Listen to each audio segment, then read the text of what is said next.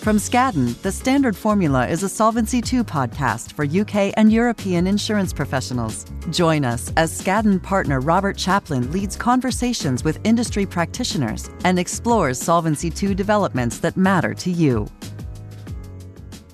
Welcome back to the Standard Formula podcast. Today, we'll be talking about the UK's matching adjustment regime for insurers. The matching adjustment is in the process of being reformed. In September 2023, the PRA published a consultation on proposed reforms to the matching adjustment, following on from the publication by the government of draft matching adjustment regulations containing provisions covering the matching adjustment framework and calculation. And we'll also cover this. I'm delighted to be joined by my colleague Theo Charalambous, who will help us map out the intricacies around this topic. Theo, Please run us through what we mean when we talk about the matching adjustment. Thanks, Rob. It's great to be here to discuss this topic. The matching adjustment is a mechanism that allows insurers to recognize upfront as capital resources a proportion of the investment return that they project to earn over the future lifetime on the assets matching their insurance and reinsurance liabilities. More technically speaking, the matching adjustment is an adjustment to the discount rate that can be applied to the valuation of an insurer's insurance and reinsurance obligations in certain specific conditions. It is designed to allow writers of certain types of long term business, principally annuities, who are able to hold backing assets to maturity, to use a discount rate closer to the credited adjusted market rate of return for the relevant liabilities instead of the risk free rate. It's helpful here to take a step back and think about the rationale behind the introduction by Solvency II of the matching adjustment regime for insurers. Over to you, Rob. Thanks, Theo. Before Solvency II, aspects of the way in which the discount rate was calculated under the UK regulatory regime allowed insurers, potentially, to offset the effect of falls in the value of assets held to match insurance liabilities with corresponding reductions in the value of those liabilities for bonds, as asset values fall, the spread on the bond will tend to increase. Provided that default risk has been taken into account, this increased spread can be used to increase the discount rate for the corresponding insurance liabilities. This is prudentially justified where a hold to maturity approach is being followed, since the actual cash flows which the insurer will receive under the bond have not changed only the market value should it wish to sell the asset prior to maturity.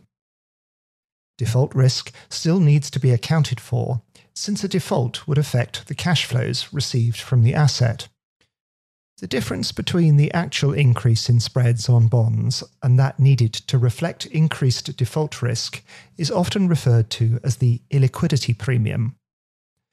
The holder of the assets can take advantage of this illiquidity premium where it is able to hold the relevant assets until maturity and can therefore effectively disregard changes to market value other than those which reflect default risk to ensure the illiquidity premium is taken into account for the calculation of the present value of insurance and reinsurance liabilities only where prudentially justified, matching adjustment provisions are included in Solvency II. Let's now take a closer look at the relevant Solvency II framework as transposed in the English legal system. Theo, why don't you start by explaining the concept of the risk free rate? Thanks, Rob. Solvency II provides that the best estimate of insurance liabilities is to be calculated using a relevant risk free interest rate term structure. The basic risk free interest rate term structure is to be laid down and published by the PRA at least on a quarterly basis. It is to be derived based on interest rate swap rates adjusted to take account of the credit risk and the basis risk of the corresponding interest rate swaps, or for maturities where those rates are not available, based on government bond rates adjusted to take account of credit risk. If these centrally derived rates were applied without any adjustment, the rate used by annuity providers as well as other insurers, to discount their liabilities would not include any allowance for a liquidity premium, which would greatly increase their technical provisions. This has significant capital consequences for writers of annuity business in the UK. Rob, why don't you now talk us through the existing matching adjustment liability eligibility conditions? Thanks, Theo. Only certain liabilities are eligible for matching adjustment treatment. First, they must be life insurance or reinsurance obligations, or annuities stemming from non life insurance or reinsurance contracts.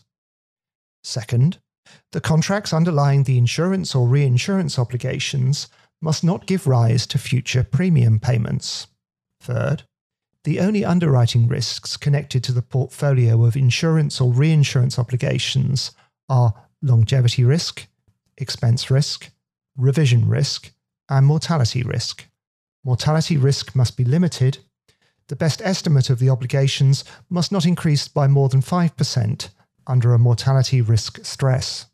Fourth, the contracts underlying the insurance or reinsurance obligations must not include any policyholder options other than a surrender option where the surrender value does not exceed the value of the assets covering such insurance or reinsurance obligations at the time the option is exercised. Fifth, the insurance or reinsurance obligations of a contract must not be split into different parts when composing the matching adjustment portfolio of insurance or reinsurance obligations. Theo, why don't you now talk us through the existing matching adjustment asset eligibility conditions? Of course. The assets backing the relevant insurance or reinsurance liabilities must meet the following conditions. First, the portfolio must consist of bonds and other assets with similar cash flow characteristics. Second, the expected cash flows of the assigned portfolio of assets must replicate each of the expected cash flows of the portfolio of insurance or reinsurance obligations in the same currency, and any mismatch must not give rise to material risks. Last but not least, the cash flows of the portfolio of assets must be fixed and must not be able to be changed by the issuers of the assets or any third parties. There are some exceptions to the fixed cash flow requirement. First, inflation linked assets are permitted provided that the assets replicate the cash flows of insurance or reinsurance obligations which depend on inflation. Second, a right of the issuer or a third party to change the cash flows of an asset is permitted provided that the insurer will receive sufficient compensation to allow it to obtain the same cash flows by reinvesting in assets of an equivalent or better credit quality. The PRA addressed its expectations as to sufficient compensation in a supervisory statement, stating that firms should put in place robust governance arrangements to assess the adequacy of compensation. The PRA also stated that firms' criteria for sufficient compensation may allow a possible partial recognition of an asset's cash flows up to the level of contractual compensation payable, and which anticipate foreseeable events such as credit upgrades in respect of the assets. The PRA considers that this may allow firms to consider a wider range of assets as meeting the sufficient compensation requirement than would otherwise be the case. Let's now look at how the matching adjustment is calculated. Back over to Rob. Thanks, Theo. The matching adjustment is calculated as the difference between, on the one hand, the discount rate, which, if applied to the cash flows of the portfolio of insurance or reinsurance obligations, results in a value equal to the market value of the portfolio of assigned assets, and, on the other hand, the discount rate, which, if applied to the cash flows of the portfolio of insurance or reinsurance obligations, results in a value equal to the best estimate of the portfolio of insurance or reinsurance obligations calculated using the risk free rate. There are some restrictions on the level of the matching adjustment. A key concept here is the fundamental spread. Theo, why don't you spend a few minutes on the concept of fundamental spread? Thanks, Rob. As part of the matching adjustment construct, the fundamental spread is the allowance insurers must make in their reserves for the risks they retain, for example, credit risk. The existing fundamental spread is determined by a single, sector wide regulatory model. It is calculated as the sum of the expected cost of losses from defaults and the expected cost of losses from downgrades. The fundamental spread is also subject to a floor based on a percentage of long term average spreads. For sub investment grade exposures, there is a further addition to the fundamental spread under Solvency II in order to limit the matching adjustment on those assets to that achievable on an equivalent investment grade asset. Rob, we haven't yet discussed the most recent consultation paper released by the PRA on the matching adjustment. Let's spend a few minutes on that. Thanks, Theo.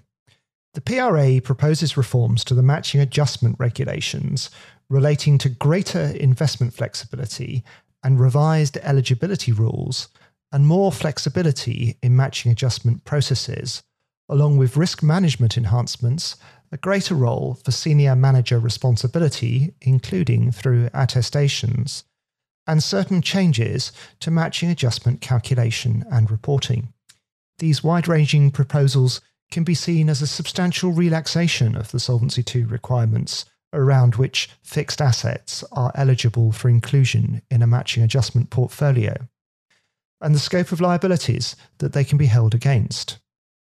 This is tempered, however, by an enhanced governance framework for insurers, including principles based judgments, as well as a hard attestation from the insurer's chief financial officer or other relevant senior manager that they have a high degree of confidence that the matching adjustment assets will deliver the intended result.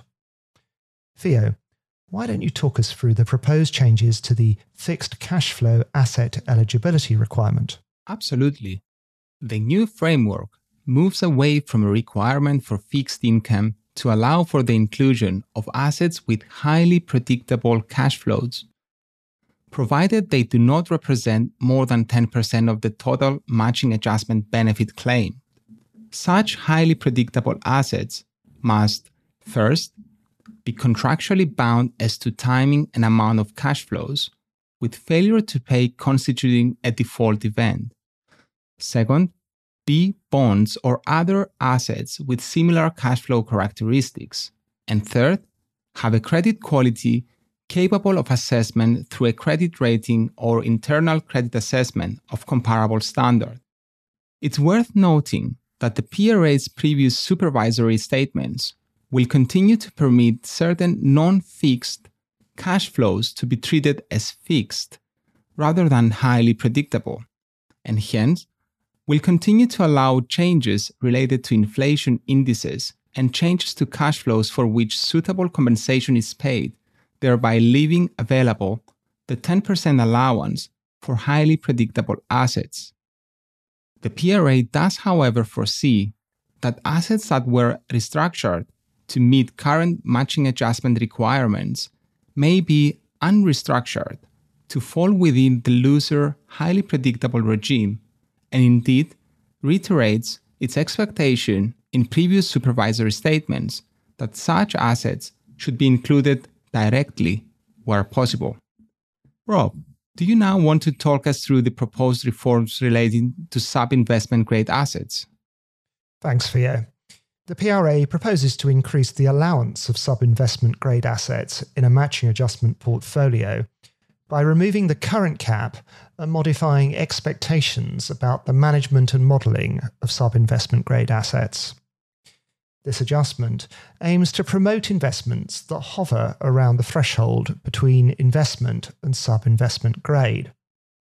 That said, the PRA expects that any investment in sub investment grade assets will remain limited, given that annuity policyholders do not necessarily benefit from the higher yield on these products, and it states that these should, in any event, remain at prudent levels. When assessing this, insurers will be required to account for the risk of investment grade asset holdings being downgraded to sub investment grade. In line with the prudent person principle, the PRA also considers that insurers should only invest in sub investment grade assets to the extent that they have an effective risk management system for the particular assets.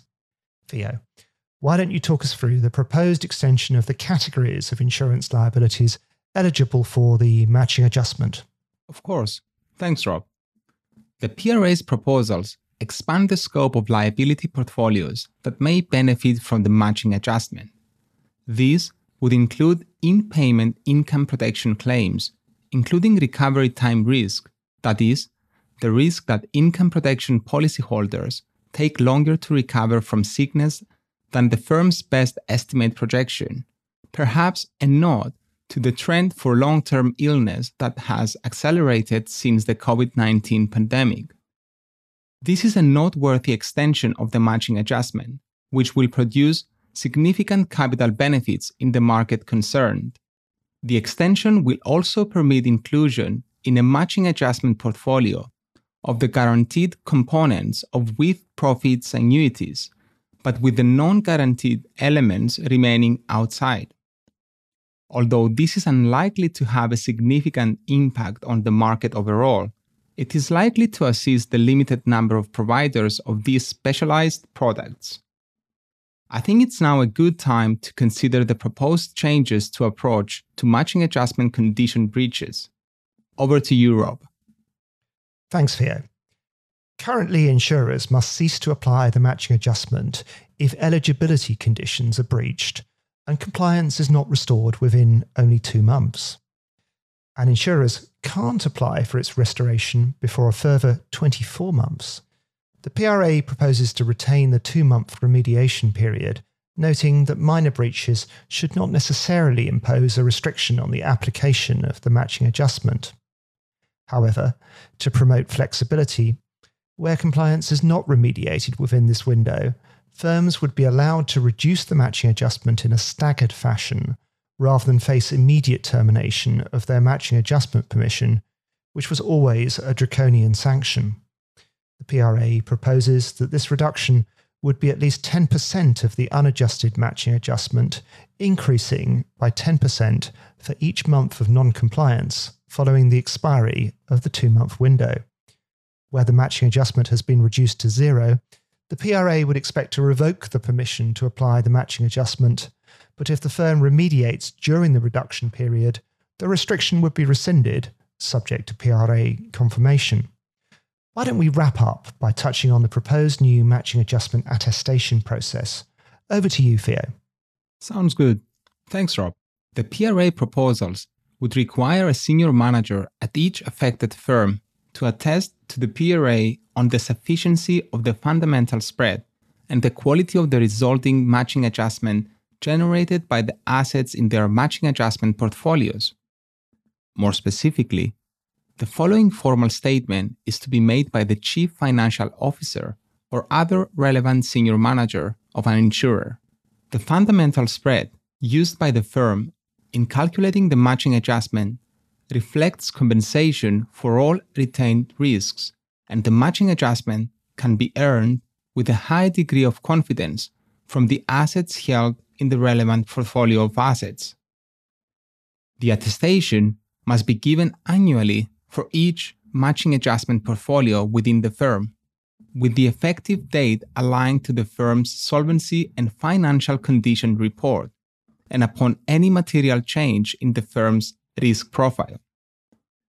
The PRA notes that the reference to compensation refers not just to the liquidity premium, but also higher spread related to barriers to entry or specialist skills in sourcing and developing a relevant asset.